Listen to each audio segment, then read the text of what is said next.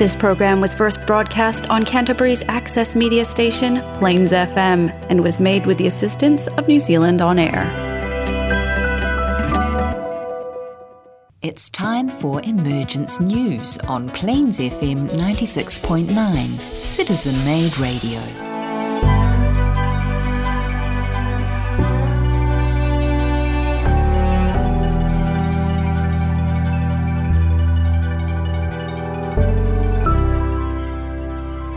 Kia ora, and welcome to Emergence News. This podcast, this program, is dedicated to the story of Maitreya, the world teacher. We bring news of who Maitreya is and his priorities, news of Maitreya and the masters of wisdom. As history has demonstrated repeatedly, when humanity faces a great crisis, a spiritual teacher arrives and walks among us. This program today offers updated news on the emergence, the gradual emergence of Maitreya. The last program was focused on anxiety and fear. So today we thought we'd do a follow up and look at tools for overcoming anxiety, fear, burnout, depression, the feeling of being overwhelmed. Many of us are currently experiencing some of these, or at least witnessing the increased tension as modern life has become more complicated, more stressful. The Piscean age, with its crystallizations, for example, its dedication to good or bad, wise or foolish, useful or non useful, is coming to an end. The era of dogmatism and imposed authority, competition and separateness is coming to an end the influences of the new Aquarian age are taking effect in many departments of human affairs. Cooperation now is the obvious answer to most areas of conflict. We see this in the political field, where old values are being brushed aside in favour of the new influences of the new era we are now entering. We have spoken of these trends previously on this program the days of short term materialistic advantages and the constant comparisons, the constant competitiveness between us and our neighbours is small minded, and the mindset of win lose, it already now seems to be out of line, even unacceptable, as business and economic considerations must now adapt to sharing resources. So the transition period from the Piscean to the Aquarian era is becoming more turbulent, and our old ways of operating have now become outdated. We need to put humanity and the planet welfare ahead of commercial profit. Our care of each other and our natural environment has become so important that our very physical survival now depends on it. Author Benjamin Creme, author, author of Maitreya's Mission Volume 1, he says no political party has the answers to the world's needs. Ponder on that for a moment. No political party today has the answers to the world's needs. This is a global problem and can only be tackled on an international level. This will take place due to the pressure on the world's governments from the people themselves. So consider this every day, every hour, our news media reports more evidence that something incredible is happening. Our governments, ec- economists, media commentators, big corporations, analysts, and advisors, they can no longer deny climate change. However, we can no longer sign political agreements and then ignore our responsibilities. In October, will the Glasgow UN Climate Change Conference be a repeat of Paris 2015? Let's hope not. Because still our governments cannot agree on when to phase out coal. So, what must we do? We must accept that great change is underway and we must adapt to these changes. So, today's program is a follow up to our previous program on fear and anxiety. We spoke of solutions. We looked at the broad subject. So today we're going to put the spotlight on some of those solutions. Today we're going to identify some of the tools to help st- handle stress, anxiety, and fear. I'm joined on the program by two Share International volunteers. They're both regular contributors to this program, Peter and Shafir. Welcome. Hi there, Nigel. Hello. And Peter, what are you putting the spotlight on today? Well, I'm going to be looking at uh, sharing and service as a means of detaching from doing everything for ourselves and actually focus more on being outgoing and forgetting about ourselves and doing stuff for folks, other people that need it, our help. In Shafir. So I'm looking a little bit at energy, the energy of what we think, what we feel, and, and if we know, understand it more, then maybe we'll be able to um, realize that we can make a difference. It's interesting you said what we think because I'm just going to touch on that. I, I've got three quick examples that I'd look to, like to look at. And those are selflessness, harmlessness, and right speech. Selflessness is to think beyond the self. Self centered thinking and action leads to isolation. Isolation leads towards the inability to be of service to others. And that's what you're going to be looking at, Peter. Mm. Harmlessness is another subject that we've talked about on this program. The study and consideration of an important law is useful here the law of cause and effect. This is an essential rule of human life. Work towards constructive action and never doing anything deliberately that hurts anybody. And the third aspect to consider is right speech. And here we have a standard of conduct which includes more than just the use of the human voice and the words we utter. Consider our destructive thoughts and the need to work towards mental purity. Hopefully, these three qualities and the desire to gain better control will inspire you to consider prayer or meditation as effective tools when dealing with anxiety and fear. Practical action by men and women of goodwill. Consider this and don't lose hope. Do not lose hope. Foster Bailey writes Goodwill transcends government self centeredness. Goodwill rides clean above ideological and religious disputes. And goodwill overrides all geographical boundaries.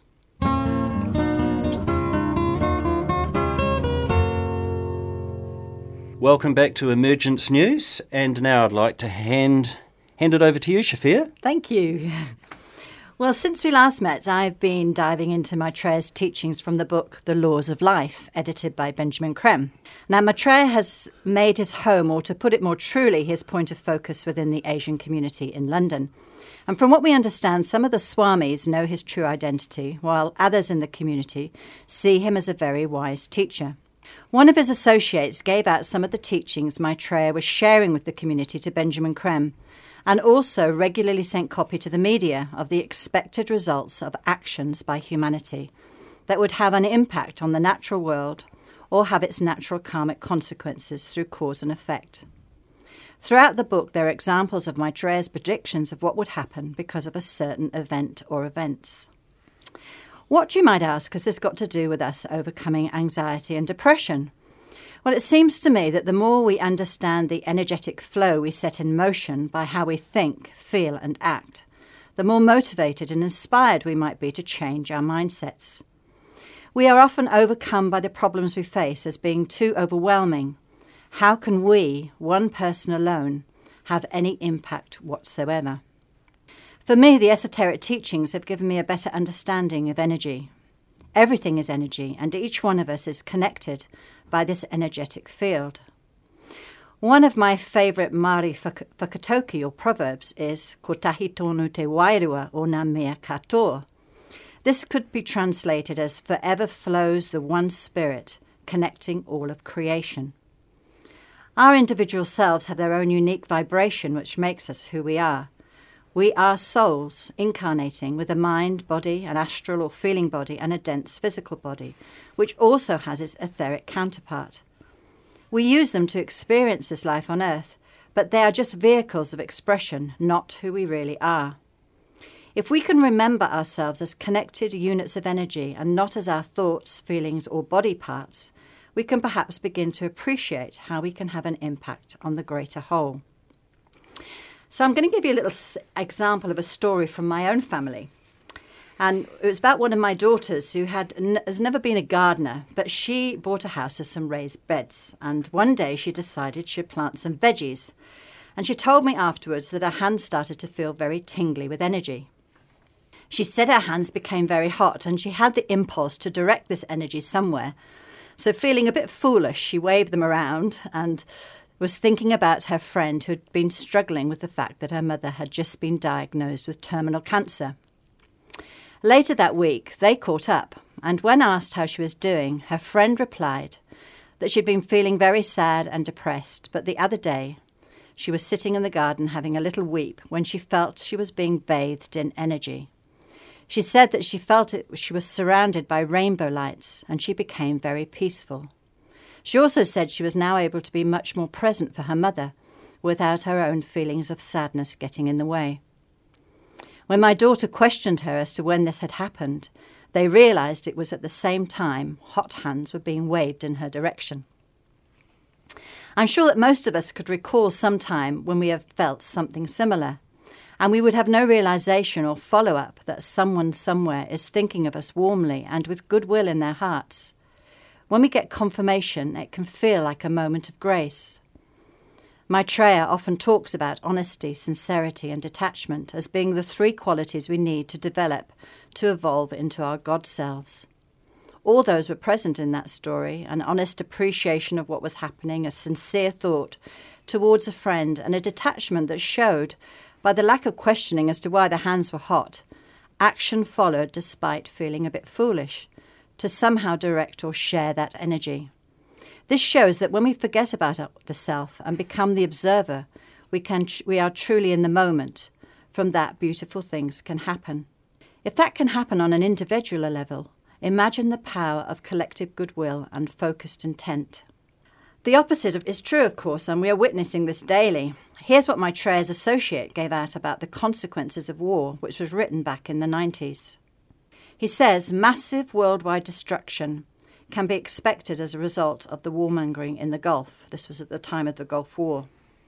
The energies of nature have been disturbed. If one man is stirred up to fight and has no outlet, he becomes depressed.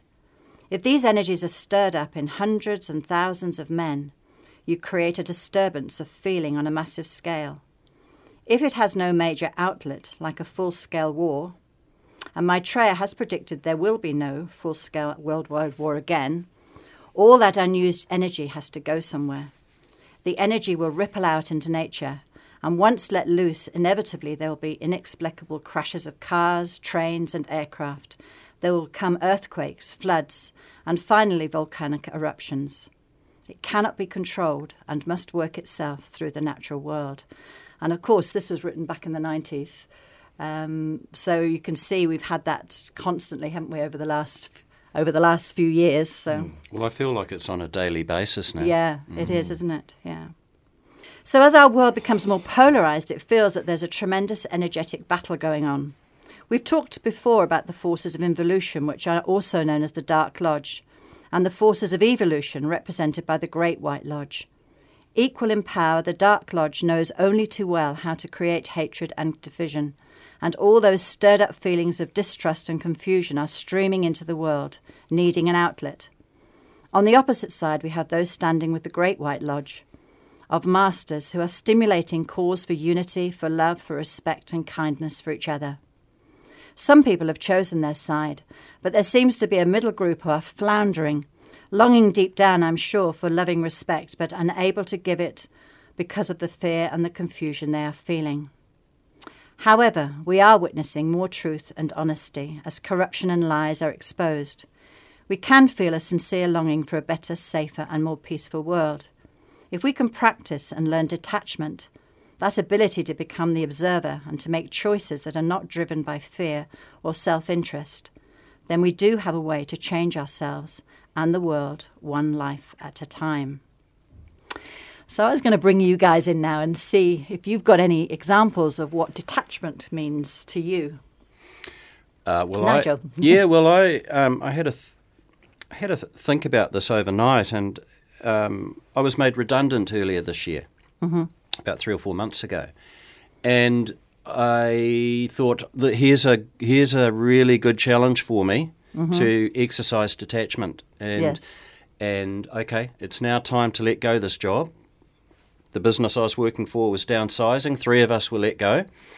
And um, I didn't want to remain in victim consciousness, if you like. I wanted to, um, I wanted to do my best to let the job go, okay, and open the door and see what else is, uh, what other possibilities, what are, what other opportunities there are for me. And I think that really helped me remaining positive, making applications for jobs in the job market. And um, I think detachment, if you can, if if redundancy is an issue that comes up, if you can let it go, I think that helps you take that next step forward in your life. Yes. Refocus, doesn't it? Refocus Yes. rather than dwell on the disappointment of right, yeah. losing your job, therefore your financial security, and um, and also if you can if you can uh, employ detachment, um, you'll you'll be amazed at what other forms of support there are in your life. Um, it's amazing what people, the people in your life, your family and friends, Yeah. what they can do to also help support you through that period and uh, finding employment if that's what you require. Yes. Yeah, that's a great example. What about you, Peter? Yeah, well, I was just thinking uh, about um, how stuck I've been on having breakfast every morning. I mean, it's a very, very basic thing. But um, recently, I've decided that. Um, you know, it doesn't really matter. Sometimes I'm not even hungry, so listen to the body. And uh, if I'm going out to work and doing some work, um, I will probably have breakfast. But if I'm not, uh, may not have, have anything till lunchtime. Yes. And I've become detached to breakfast, to be quite honest. To that routine.